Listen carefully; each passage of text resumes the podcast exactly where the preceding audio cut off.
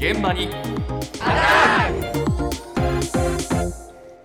朝の担当は竹内島さんです。おはようございます。おはようございます。小麦粉の値上がりを受けて米粉に注目が集まっていますがその人気が今広がってきています。米粉ね。はい、ええ。米粉です。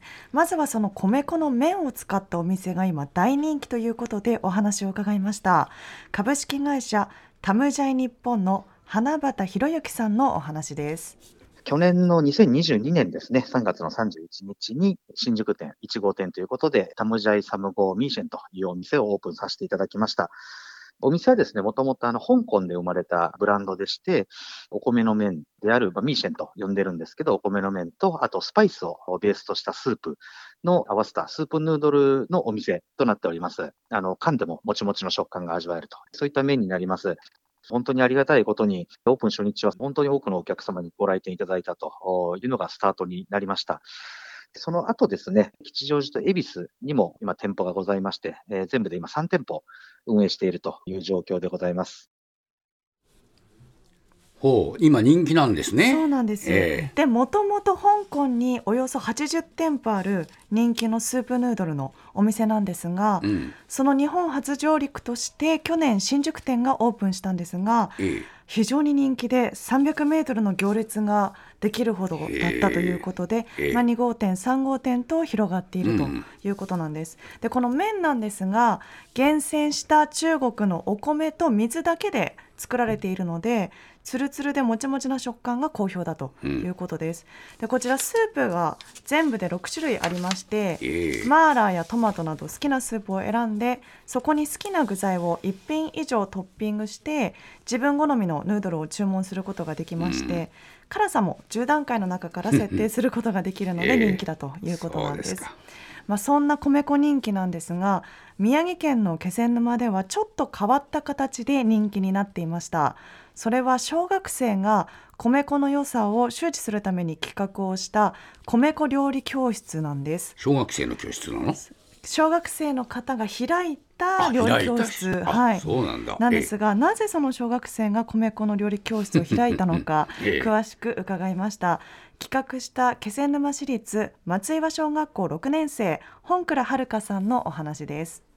クラスの友達に小麦アレルギーの人がいて、給食の時に一人だけお弁当を持ってきていて食べていたのがかわいそうだなと思っていたらお母さんが朝ごはんに米粉のパンを出してくれてそれがもちもちしていて美味しかったので米粉を使えばアレルギーがある友達も美味しく食べれるなと思ったのがきっかけです。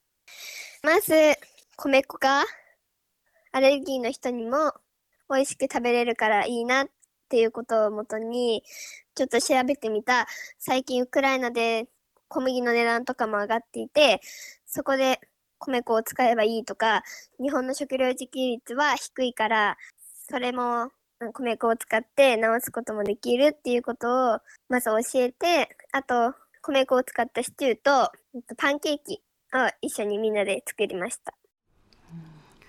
してる。何年生六年6生年生なんです。そんなのようにね本当。社会情勢から全部勘案してすごいねこの子そうなはんです。え？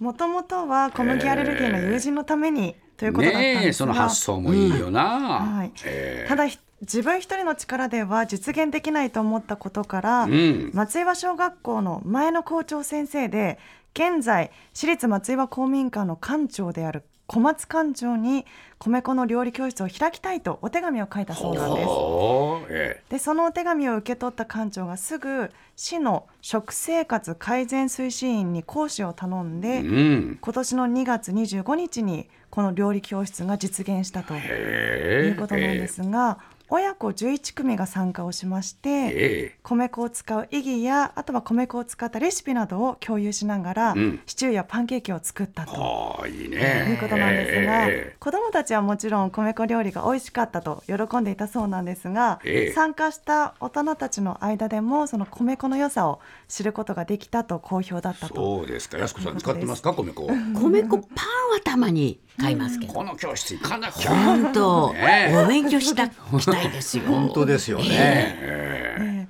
まあそんなね素晴らしい料理教室でしたということなんですが、この料理教室の実現に尽力した館長にもお話を伺いました。気仙沼市立松岩公民館小松英樹館長のお話です。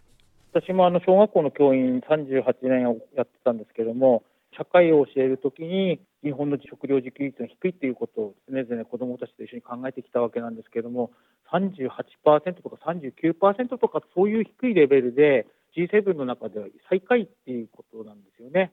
このことについては本当に安全保障っていう観点でもいろいろ武力を強化するっていう今お話が論議されてますけれどもそれ以前に自国民の食料を国できちんと生産することの大切さについては以前から考えていましたその点でですねこのはるかさんの提案というのは非常に我々大人もしっかりと受け止めていかなければならない問題だと思います実際先日農協の方をこちらに招いてですねこの米粉教室のことをお話ししてやはり自給率っていうことについては大人も一生懸命取り組んでいかなければならない問題だねということで共有したところでございます。